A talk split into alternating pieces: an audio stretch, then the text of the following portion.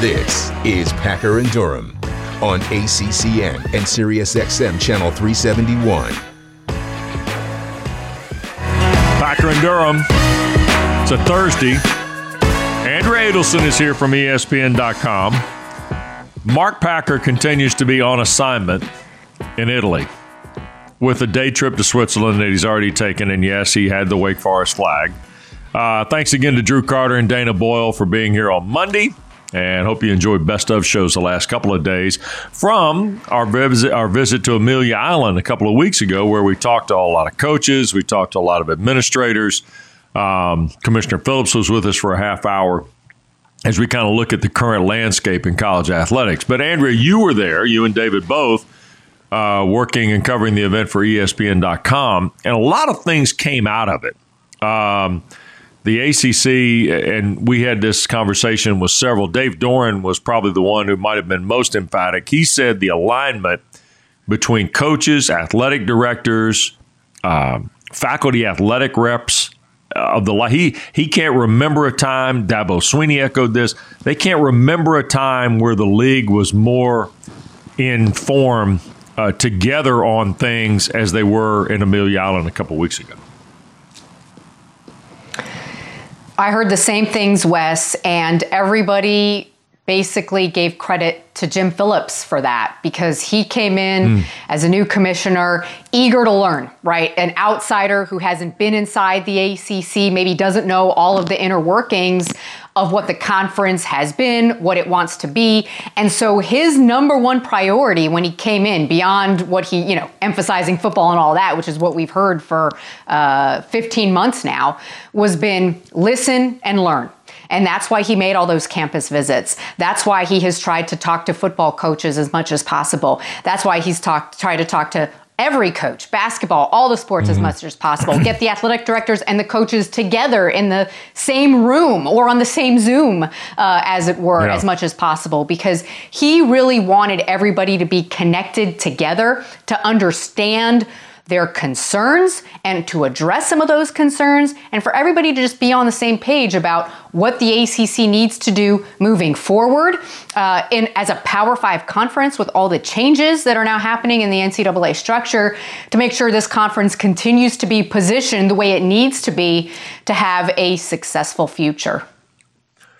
He also mentioned, I think it was in the uh, gathering he had with you guys on, uh, as I recall, Wednesday afternoon, Um, that he's going to hire a chief revenue officer for the A C C. Is that right? I mean, he's going to bring in somebody who is strictly going to be charged with driving revenue for the membership. Yes. And I think that's a great move for the A C C because mm-hmm. all you have to do is look on paper, and these are stats and these are facts, about where the A C C ranks among the power conferences with uh, the revenues that are coming in and the finances that are coming in. It's the A C C, it's the S E C, it's the Big Ten, and then it's basically everybody else. So what does the A C C mm. need to do to at least try and get a little bit closer? They're not going to be able to close the gap, especially with the Big Ten that's now going to be in line to make a ton of money with their new television contract, what the S E C is going to be getting with their new deal with E S P N. I think we all understand and know the reality of that situation. But what right. are some ways that the A C C can try and generate some revenue to make it a little bit better? And we just got the financials from the A C C from the last uh, season, twenty twenty-one. It was the best season ever in terms of revenues and payouts, and yet it still pales in comparison to what the S E C was able to deliver to their schools and their programs over the same time period. So that is obviously a huge concern, not just for Jim Phillips, but for all the athletic directors and all the coaches in the league, because it's exactly what we talk about with N I L. When you see some of these gaps that are forming with N I L that are already existing in other places, right? What do we have to do to try and remain competitive to be able to get to a point where, okay, we can try and bring in some more money and help everybody out? So I understand why Jim is doing it, and I'm sure this is a move that folks inside the league have applauded. Yeah, it's interesting because the revenue side of this is the typically the first thing people see in terms of the roadmap to where this may be going as it relates to all the other things as you were talking about. The other issue um, in this particular uh, meeting that I thought was interesting was the discussion on the women's and men's basketball side about how can we get more teams into the N C double A tournament. I think you and I both saw Dan Dan Gavitt in attendance, who was there representing certainly the men's basketball committee. Lots of discussion about the five seeds on the women's side that took place. Of course, if you're a four, you host. If you're a five, you travel. Uh, A C C had great success at Notre Dame, great success uh, with Carolina, going on the road as fives and winning. Uh, but it seems basketball is also concerned about its spot in the road here a little bit, especially on the men's side with coaching transitions and the number of teams that went to postseason. No question about that. But again, I think if you're one of the basketball coaches and you're in there with Dan Gavitt and you're talking about what mm. do we have to do, all you have to do is show what happened in the tournament last year. Like, why were so yeah. many of the teams in the league devalued when the proof was there at the end of it that they should not have been devalued? So what does that mean for the metrics, the way these teams are judged with the the the, the victories and who is a tier one and who's not and how all of that plays plays out? And on the women's side of it, the one that I was upset about, and I really like don't have any skin in the game here, but just from a fairness standpoint, is the way that N C right. State was was treated.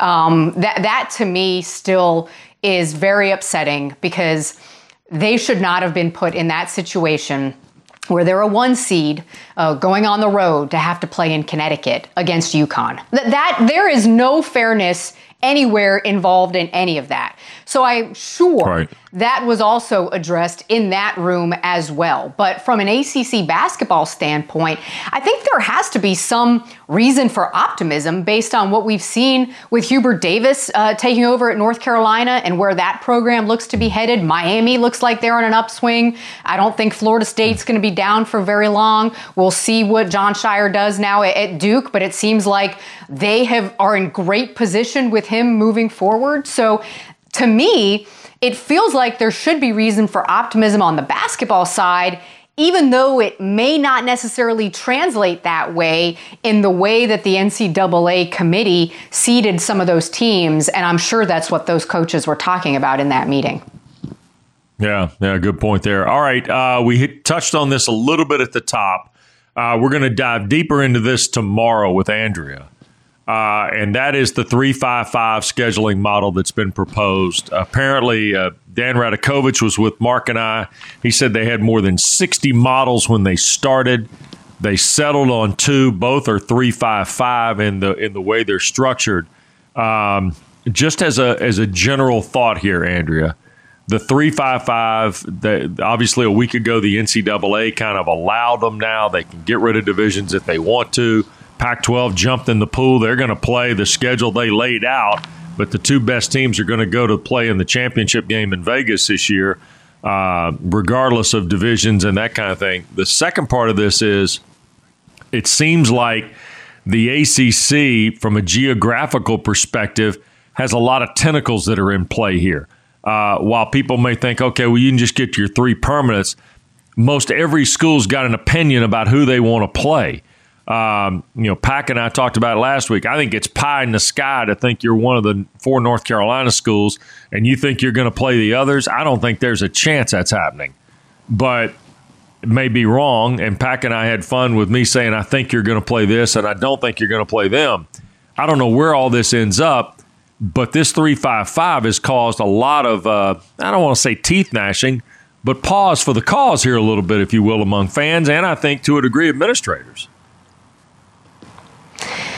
Wes, I attempted to do this, and we can get into this a little bit deeper uh, tomorrow uh, on the show. I, I showed everybody um, my rough attempt, and you can probably see all the eraser marks that have happened here. This is actually my yeah. second sheet. Uh, there was another one that I had to throw out.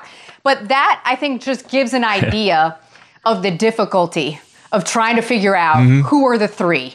And, you know, th- this that I came up with is probably what I would do as a fan, who I want to see these teams play, what would make good matchups, who are the rivals, who are the teams that um, you get your popcorn out and you want to sit down and watch. If you're not a fan of those teams, by the way, what are the more appealing matchups for the A C C? As again, they look to try and expand the football brand, make football better. You want to emphasize the matchups of your better elite marquee teams moving forward. I don't know mm-hmm. if the A C C is going to get there uh, because you've got a lot of longstanding rivalries, you got a lot of geography, and then you've got some schools like Louisville, for example, that don't really have a lot of rivalries and don't really have a lot of geographical partners either. So when you look at a school right. like Louisville, what exactly do you do? And do you have to shift around some other teams to be able to make things work for Louisville so that they're getting a couple of appealing permanent matchups, right? So that, to me, is where the difficulty lies. And I'm not surprised that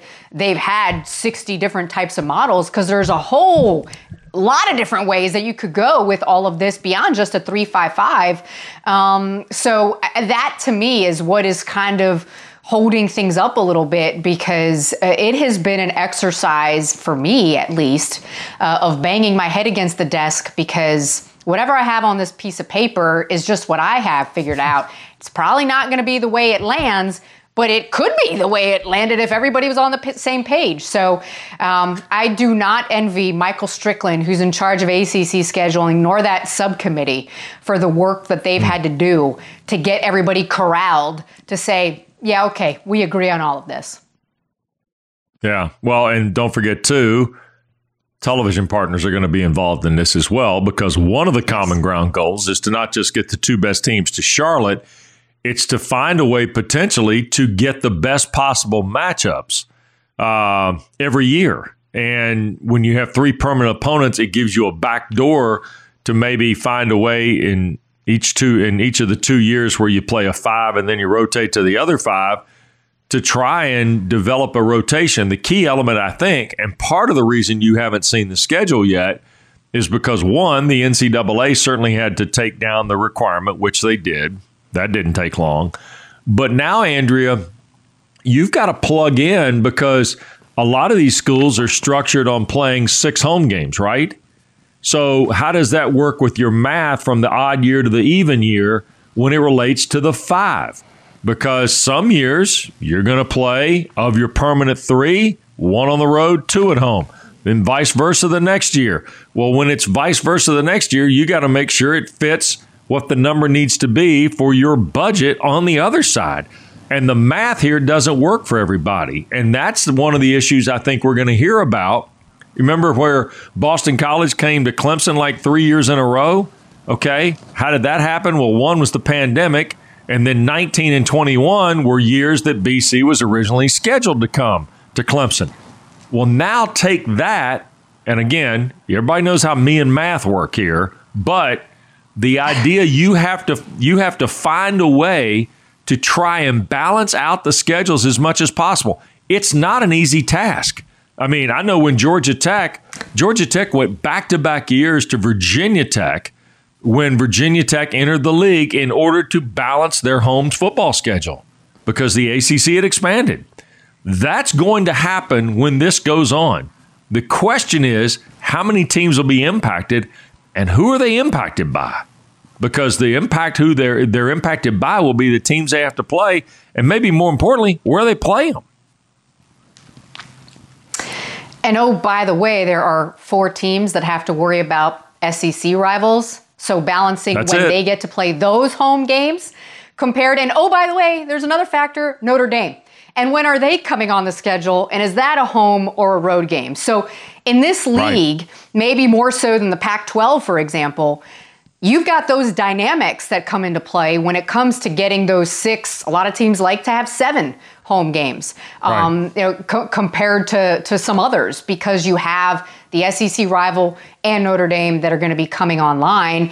And also, you've got schools like Florida State and Miami that have bigger attendance draws for some of the marquee matchups, right? Okay, yep. So if you're Florida State and you know you're going to play Clemson and Miami, I, I feel confident that Florida State will play Clemson and Miami every year. That's probably the only thing I feel confident about at this point with what I wrote down on that piece of paper. Well, you want to make sure that you're not playing both of them in the same year at home. You want to get those right in alternate years so that you can guarantee those big home gates that attract all your fans to come. Well, they've also got Florida uh, that they have to worry about. And, and when that game is coming online in terms of what that all is going to look like, and, and maybe the way it's arranged right now, because they already play those three teams, will work itself out. But then figuring out the other mm. pieces in there with who is left for them to play is going to be part of that scheduling magic that I think Michael Strickland can wave his magic wand and say, okay, this is what it's going to be. Um, you know, but in all yeah. seriousness, you're absolutely right. There are dynamics in this conference that are at play that other leagues don't have to worry about. I, and I'll, I'll finish on this and we'll go to break. And Bubba Cunningham, in case you missed it, coming up. It's a lot easier in the Pac twelve, simplistically, because yes. Arizona's going to play Arizona State. Cal and Stanford are going to play. Oregon, Oregon State are going to play. Washington and Washington State are going to play. Colorado and Utah don't have a rivalry. They're in the league, okay? Uh, Southern Cal, U C L A are going to play. It's just that simple. It's the one game in the Pac twelve they have to worry about. One game for each school. That's it. And Oregon and, I mean, uh, Colorado and Utah really don't have a game. They, they give a flip whether they play or not, I don't think. So, anyway, that's just something to keep in mind. Uh, when we come back, a visit Mark and I had last week with Carolina's Bubba Cunningham. Great conversation, as it always is, and very revealing about where we are in college athletics, and it's next on A C C Network. This is the Packer and Durham Podcast.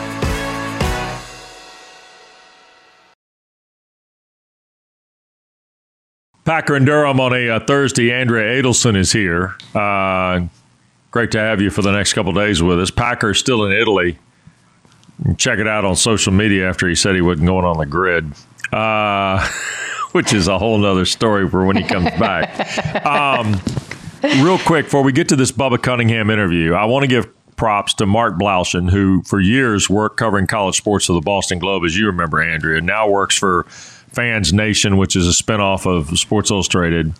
Uh, he reported yesterday uh, that uh, one of the names involved in the search for a successor to Pat Kraft at Boston College is former Miami Athletic Director Blake James and Army Athletic Director Mike Buddy, who not only was the A D at Furman, but has a tremendous tie to Wake Forest. He worked for many years for Ron Wellman on his staff. So uh, two guys with A C C experience apparently, according to sources, are close to being uh, regarded as finalists for the, uh, for the Boston College job. All that being said, our visit with Bubba Cunningham from last week on Packer and Durham, uh, insightful uh, and lengthy, but you're going to get it all here. And we started by asking Bubba if he feels like he's in the best possible place right now with Carolina athletics, given the volatility of name, image, and likeness. I don't feel like we're in great shape. I, I feel like we're trying to navigate new space like everyone else. And uh, some of the things we could anticipate, some of the things that uh, happened, we had no idea were coming. So I think our students have done an outstanding job, our coaches have done a great job, and the compliance staff in trying to facilitate uh, answers in a very uh, unsettled area, something that we don't know, you know, we have any history of doing before. And so I think we're we're in good shape to navigate that space and provide uh, as much information and clarity as we can, given the state that we're in. I think but, there's a there's a lot to do going forward. Bubba, uh, after Amelia Island ended last week, and you're flying back on American Airlines, you and Tina, and like I said earlier, I knew we were in good shape when I saw you two get on board. Uh, what was the one thing you learned the most about last week where you said, all right, we, we've got some direction, we've got some clearance, we kind of have some guidance, and I feel that everybody in the room's on the same page? And there may be multiple answers to this question, but what, what do you feel the best about after leaving Amelia Island that maybe before you got there, it was still a bit cloudy? Well, I think everyone really felt good about our league. You know, we had the longest meeting we've ever had with our football coaches. And we met for two, two and a half hours the very first day, talked about scheduling, talked about N I L, talked about all the different rules that are affecting college football. And I thought that was time really well spent. And then we had another hour meeting with the following day. We had an hour with the basketball coaches. We had an hour with the women's basketball coaches, and each of them had a few different issues that were really important to them. And I think that's what really, I came away feeling so good about our league, because our coaches are so engaged and we're so engaged with them. And then the other thing that we were able to do while we were down there is we had an hour with our presidents and C E Os. And so it, it was the first time they have met with all the athletic directors. They were on Zoom, we were in person. And I think as a league, we got on the same page. You know, we're talking about a very turbulent time in college athletics. There, we had consensus principles we have as a league. You know, we want to make sure that education is in the primacy of what we do. Health and safety is important. Opportunities and equity is extremely important. But then when you get to recruiting and fair play in this N I L area and transfer portal, and the concept of pay per player, what does that look like going forward?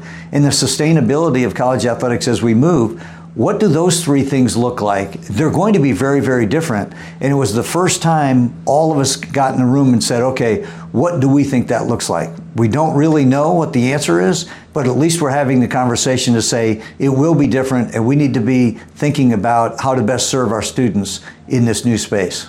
You know, you're not the first, you're you're the first athletic director we've talked to post Amelia Island that told us about the collaborative nature of your meetings. I think we heard from, what, football coaches, Mark? I remember Dabo Swinney in particular telling us he never felt better aligned with his peers in the head coach's room for football. Uh, Bubba, I don't want to qualify this league as up on a pedestal away from everybody else, because I know that it's going to take everybody to get this sorted out. But does this feel like there's been a major breakthrough in teamwork here again, almost like the pandemic when you just knew you had to find a way? Now we know we got to find a way again to kind of calm the waters here? Yeah, I think you're right. It's it's very unsettling for all of us, but I think all of us having a conversation and talking about it makes it a lot better. You know, all of us are uncomfortable because it's new. Uh, and we try not to be the old grumpy guy in the room say, hey, it's not what it used to be. Of course it's not, because everything is different, and we're trying to navigate this new space. So I, I, I just think that this communication, being on the same page, I think Jim Phillips' leadership is outstanding. We have an awful lot of committees and subcommittees, and you know that sounds really formal, but the best thing about it is we talk on a regular basis. So all the issues are known to each other. We don't have all the answers, and we have to work through committees to try to move things in a, in a direction that may be helpful to us, but having the discussion on a regular basis means that we understand what the coaches are going through, and we're trying to help them with solutions. And trying to explain that nationally and what that might look like um, as we move forward. You know, one of the things that happened nationally that uh, you know gave us an opportunity to at least talk about you know one division instead of two. Now mm-hmm. that the council has passed that, that opens up a discussion that it's not theoretical anymore. It's pretty practical. And say, okay, if we want to do this, this is how we can go about doing it. Bubba, that was going to be my next question. The Pac twelve this week, it did not take long for George Kliakoff yeah. to say, listen, we're going to have our two best teams play for a conference championship. I know that was a huge conversation piece last week at Amelia Island. Do you get a sense, and again, you're allowed to change your mind, obviously, but do you get a sense that the A C C is probably going to follow that path based on conversation? Well, I don't know if that's a, a definite answer that we're going to follow that path. I, I think there are some people that still like the divisions. I think there are some that, you know, you, hey, I can win the Coastal, I can win the Atlantic. And so you do have, quote unquote, a couple of winners as opposed to getting to the championship and only t- one team winning. But during the pandemic, when we, you know, we didn't play a non-conference schedule, we did go to a single division, and Notre Dame ended up playing Clemson in the A C C championship game. And I think all of us said, oh, that was a pretty good outcome. And so I, I think I think that really opened up our eyes to looking at that possibility. So as we've joked about before, you know, I, I've been in the league ten years now, and if we have three meetings a year, that's thirty meetings. I'd say twenty-seven or twenty-eight of those meetings, we talked about nine games, eight games, one division, two divisions, changing the divisions. And so that's just what we do. And at some point, we will make a change. Okay, well, Pastner told us he'd like to play twenty-eight conference basketball games. You want to tackle that one for us while you're here?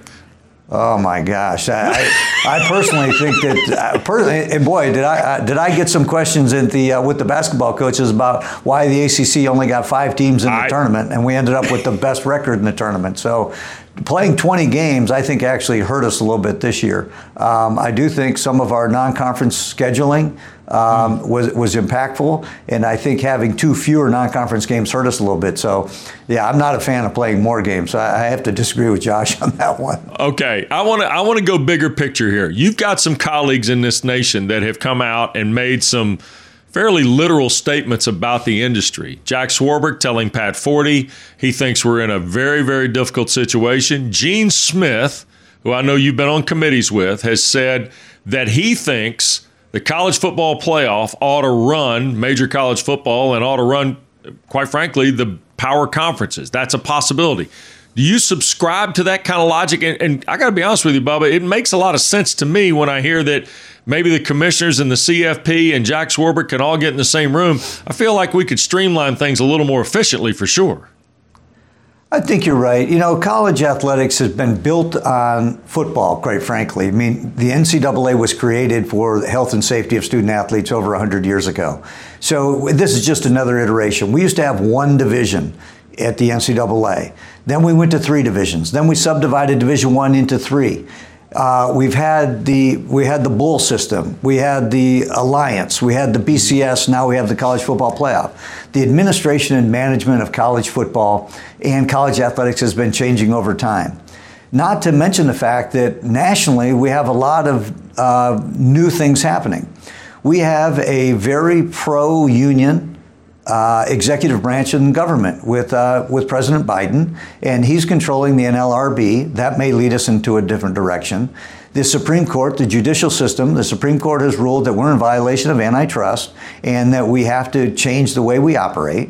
And then the legislative branch of the government is very pro-student right now, and so they're going to push us into a different direction. Meanwhile, we have Title nine that we have to worry about, and we're violating antitrust. So all of those things lead you to a, a situation where you say, we need to manage this differently. It, should we carve football out and manage it totally separate?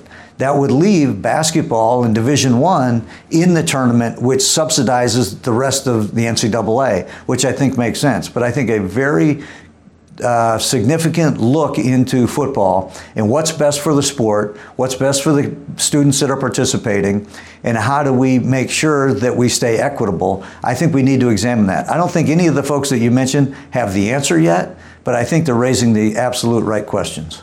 Um, Bubba, we just saw really an ugly episode for college athletics uh, unveil itself this week with Nick Saban and Jimbo Fisher. And it's not an A C C problem, but really it's a college sports issue. Um, give me some positives about name, image, and likeness that maybe don't get the headlines while we're all sitting here talking about who's paying who and all that kind of stuff. I mean, because you got a front row seat here. Give me some positives from all of this based on the last ten and a half, eleven months. Well, the positives, uh, it, it creates opportunities for every one of our student athletes. And as you know, we've had a couple of student athletes been extraordinary in their sport, whether it's um, Jamie Ortega in women's lacrosse, or Aaron Matson in field hockey, and uh, or Chris Gray in men's lacrosse. So many of our Olympic sport athletes, the top, the best ones, have done very, very well in the N I L space because they have gotten endorsements by companies, or they're endorsing products that uh, they use and play with. A lot of our students are running camps and clinics on their own in their hometown. And then we have a lot of individual students that are incredible influencers on social media, and they have gotten a lot of benefit from N I L.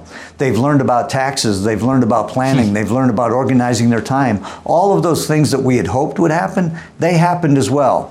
But yes, the last twenty-four, forty-eight hours has been very disappointing to see uh, to see the disagreement and the disparagement of each other. That that's not healthy for anybody, and I think everyone feels badly about that.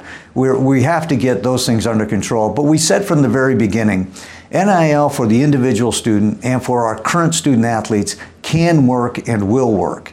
The trouble that we have is recruiting. We don't draft like the pro leagues do, and we don't have a salary cap, and we don't have contracts. And so that makes us different from the pro leagues, yet we're trying to be this modified professional system embedded within the academy. And it there are really difficult spots. And boy, the last forty-eight hours really showed some of the worst of the worst. And Pac brings up the stat all the time about the number of kids that hit the portal that don't find a landing spot, Bubba.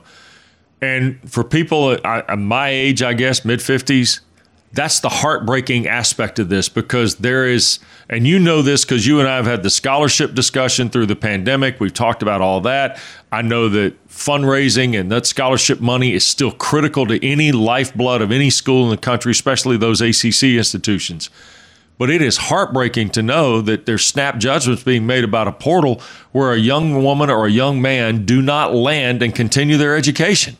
That that number has got to stop. We got to find a way to get that number down, and we can do that without a lot of stuff going on. It is disappointing, and you know, right, wrong, or indifferent, we, we've tried to make rules over the last twenty-five or thirty years that improved graduation rates. We had a whole academic committee that was designed to do that. We created A P R, we created G- GSR.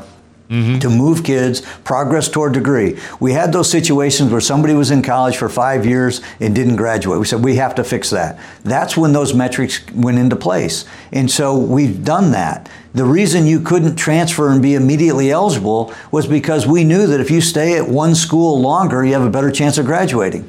We've lost sight of the fact that that's why these rules were in place. What we're saying now is freedom of movement. If a coach can leave to go to another job, the student should be able to leave as well. And there's merit to that as well, but the times have changed. The economics of college athletics has changed. So what we're trying to do is figure out, in this economic environment, we want to give students the right to move and do things, but we know that there's going to be a downside of doing that. Our graduation rates will decrease when students start to transfer more. The transferable hours, the courses available, the majors available, all those are going to limit what a student can do, not to mention the fact that there may not be a spot because the uh, the school they'd like to go to isn't available to them. And once they enter the portal, the school that they're leaving, they've taken away the scholarship and given it to someone else. So that's the downside of it. But the economics behind N I L and other things that are happening in the market may be beneficial in a different way.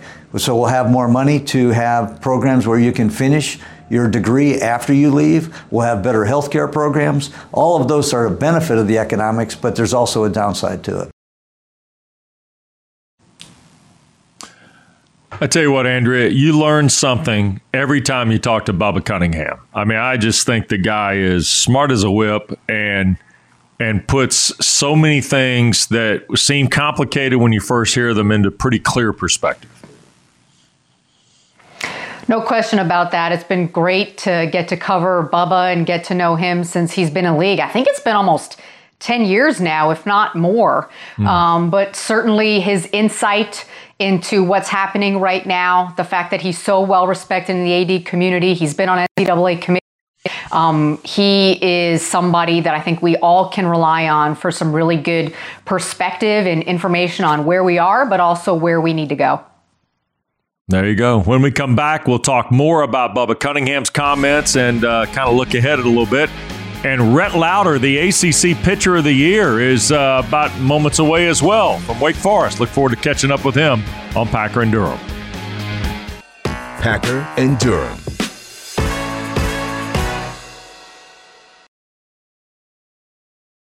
Packer and Durham. Andrea Adelson's here the next couple days.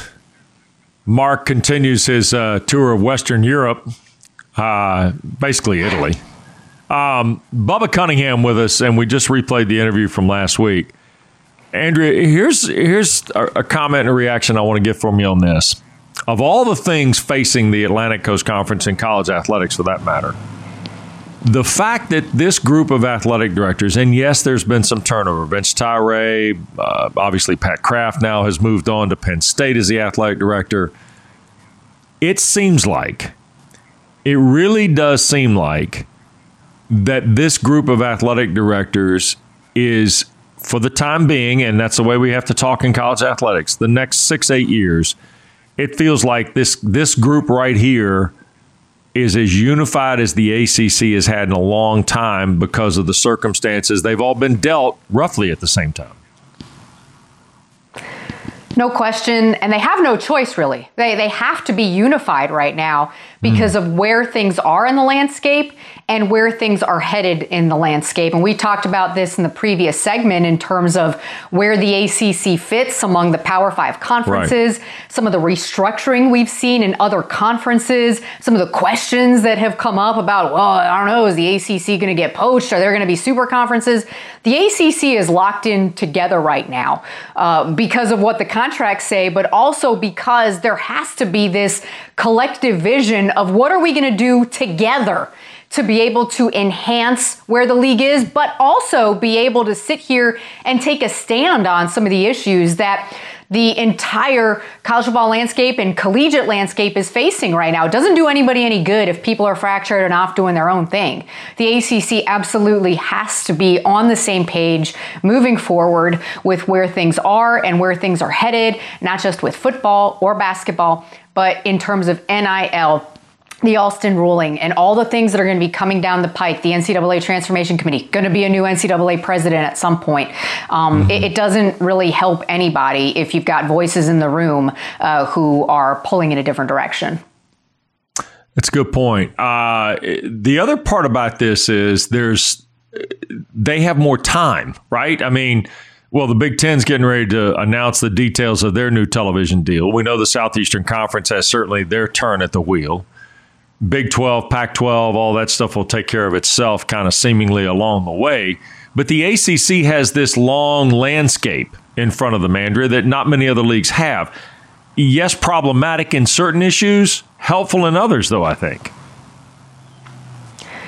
That's exactly the point a coach made to me while we were in Amelia Island when I was talking about all these issues that the league is facing in terms of the finances and the revenues and trying to enhance football and trying to make sure you're coming up with the types of matchups that are good for T V. This coach said to me, all these things that you're telling me that are kind of holding the league back, so to speak, with being tied in through twenty thirty-six together with the grant of rights, to this coach, he said, that's what's helping us because we have to work together. We have to be united. We know that nobody's going anywhere anytime soon because it would be too cost prohibitive to sit here and start yep. making moves to get to different conferences. So for that reason in particular, while it may seem hurtful, and it is on the financial part of it and the revenue aspect of it, they know that there is no other choice.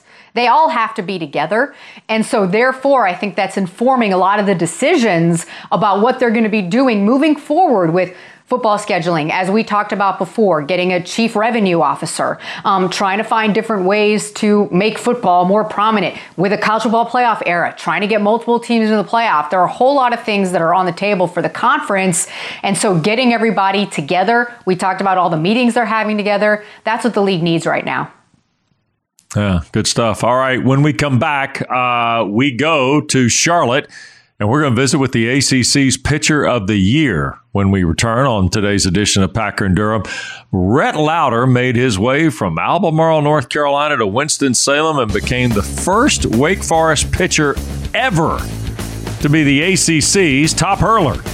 We will talk to Rhett Lauder, who's got a lot of other interesting things besides the ability to strike people out, next. Here's Mark Packer and Wes Durham.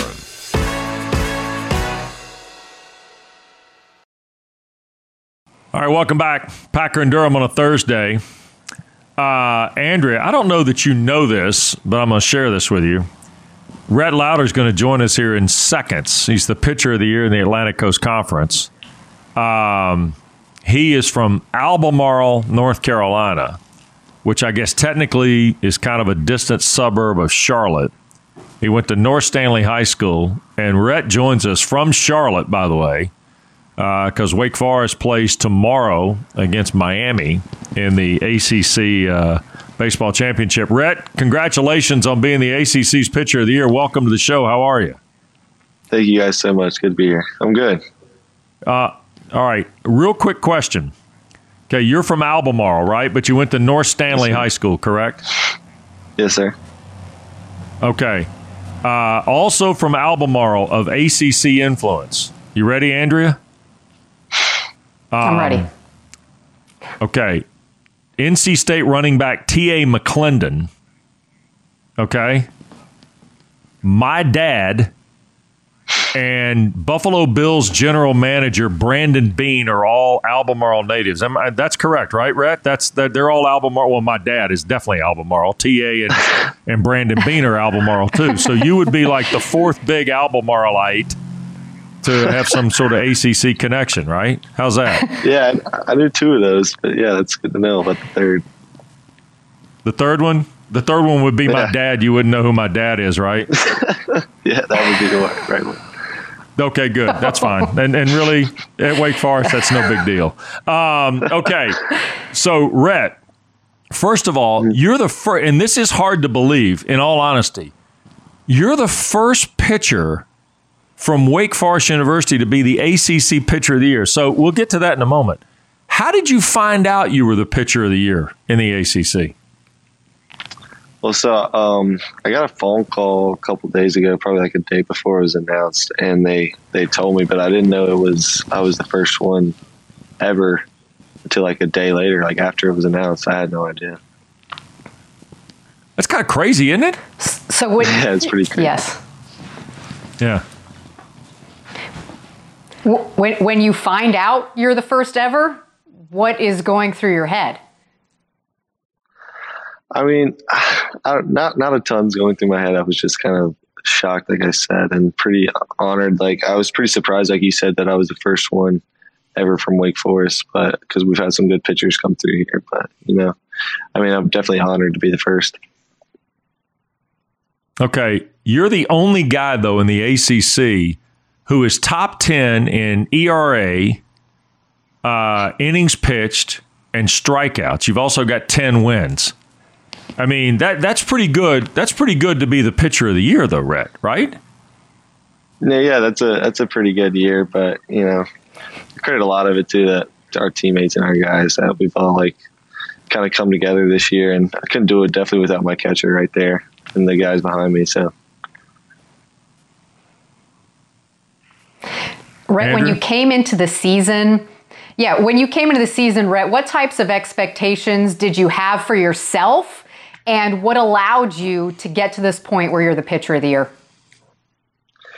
You know, I didn't really have many expectations just because, like, last year was such a, a wild year. We played an only conference schedule, and I was a true freshman. So, I, like, I knew I made some improvements, but I didn't really know how they translated to this year, quite honestly. But, um, you know, I just wanted to improve on what I did last year. I got a lot of experience um, with the ups and downs, kind of got the conference play feel, so I, I felt like I had a step ahead of everyone, so I knew I definitely was going to benefit from everything I went through last year. But you know, I didn't know exactly. Is, I was like, oh yeah, I'm just that much better this year. Did is it one of those things where a year ago you just had to say, okay, I had some bright spots, right? I mean, last season you won three of your last five or three of your last four, I think.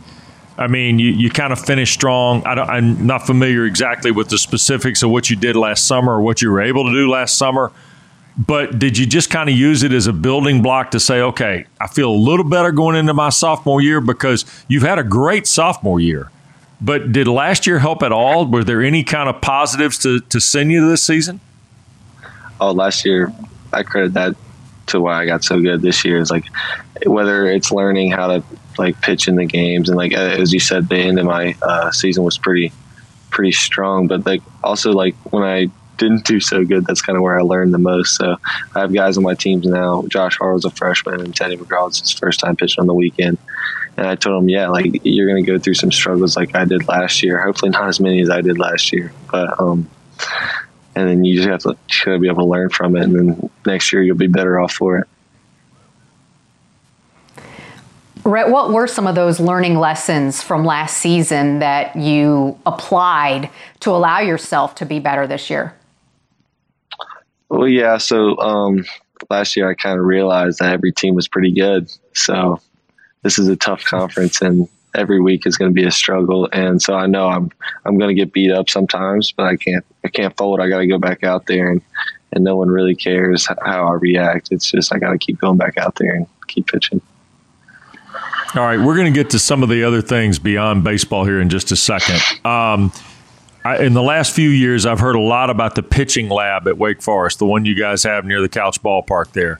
Tell me about the pitching lab and what that meant to you, and, and how's that helped your improvement? Because I know Coach Walter's proud of it, and all the uh, all the equipment and all the analysis you get out of it. Oh, no, it's awesome. There's anything you could ever want in there. And it's for some guys and it's for not, not for some guys. You know, it's it's really what you want to get out of it. Our our coaching staff and our pitching lab coordinator and all our staff in the lab is really good at handling all that. And if you want to be a part of that process, you can learn all you want. But if you just want to sit back and have them tell you what you need to get better at, they'll do that too. So it's, it's kind of whatever you want to get out of it, you can. I, I eat it up, all that stuff. I eat up all the data and everything. So. Uh, selection day is coming up. Just wondering where the team is going to be watching and how you guys go about preparing for the N C double A tournament. I haven't really heard a ton where we'll be watching from and everything, but you know, we're just excited hopefully to uh, play, keep going, like win Friday, go on a run and see where it takes us. Hmm. We'll be ready. What is yeah, what's pool play like, Rhett? Because Andrea and I were talking about this at the top. We were talking about, you know, here's a scenario where you guys know you're playing tomorrow, but at the same time, in pool play, once somebody gets to two and oh, things get kind of decided. Uh, so you play tomorrow. Is it the chance to improve, just the chance to go through that process? And does it take any of the of the luster of the tournament away from your participation in it? You know, it's super it's super cool to be here um, in Charlotte and play no matter what. Like last year, we didn't get the chance to be here. So I think we all – there's only four guys on our roster that have ever played an A C C tournament, so I don't think any of us are not going to try and go out there and, and win this game. You know, we try and win every game we play, and then trying to get hot for the regionals. I don't think I don't think it takes away from from what we're trying to do at all. All right, I'm, I'm going to try and address the elephant in the room here, Rhett. Your hair is pulled back, and I was really yeah. hoping to see the full length and breadth of that incredible hair, which is way better than mine. Um, and that, I think, people notice when they see you pitch beyond your outstanding pitching, right? Uh, can you tell us a little bit about the hair um, and whether you feel like this is a, a signature look for you? Yeah, I mean, the hair's been there for a while. You can look back to my high school pictures and it's been there. It, it kind of all started, everyone asked me this question, but it kind of just started because I did not like getting haircuts. Back in the day, I always got haircuts and they never, I thought they looked horrible. So I was just like, all right, I'm just not going to cut it. And then it got long and then I've just kept it here since. I want to tell you, don't cut it if it's working, man. I'm just going to be honest with you. Let it go. Just let it happen because good for you. That's, That's what right. I would say. Now, the the other thing I would follow up with this is I understand there's some art in your life. You you like to draw and get into – I mean, tell me about that and how that developed. Yeah, so um, my brother was actually like kind of an artist before me. And obviously, like every little younger brother, you kind of just want to do what your older brother does. So I started started doing a little art freshman year of high school, got into it. Then um, I finally just like I took every art class I could get my hands on in, in high school. So I I, I kind of fell in love with it. I haven't been able to do it much recently because I got a little busy. But um, no, it's definitely painting, drawing, whatever, you name it. Hmm. Pretty solid. What is your favorite Pretty piece? Pretty solid. Yeah. Um, probably that oil painting of the girl with the flower right there that was just shown. That's probably my favorite one. It was mm. original. I sold I sold it to someone in my family, so it's probably it's probably up there.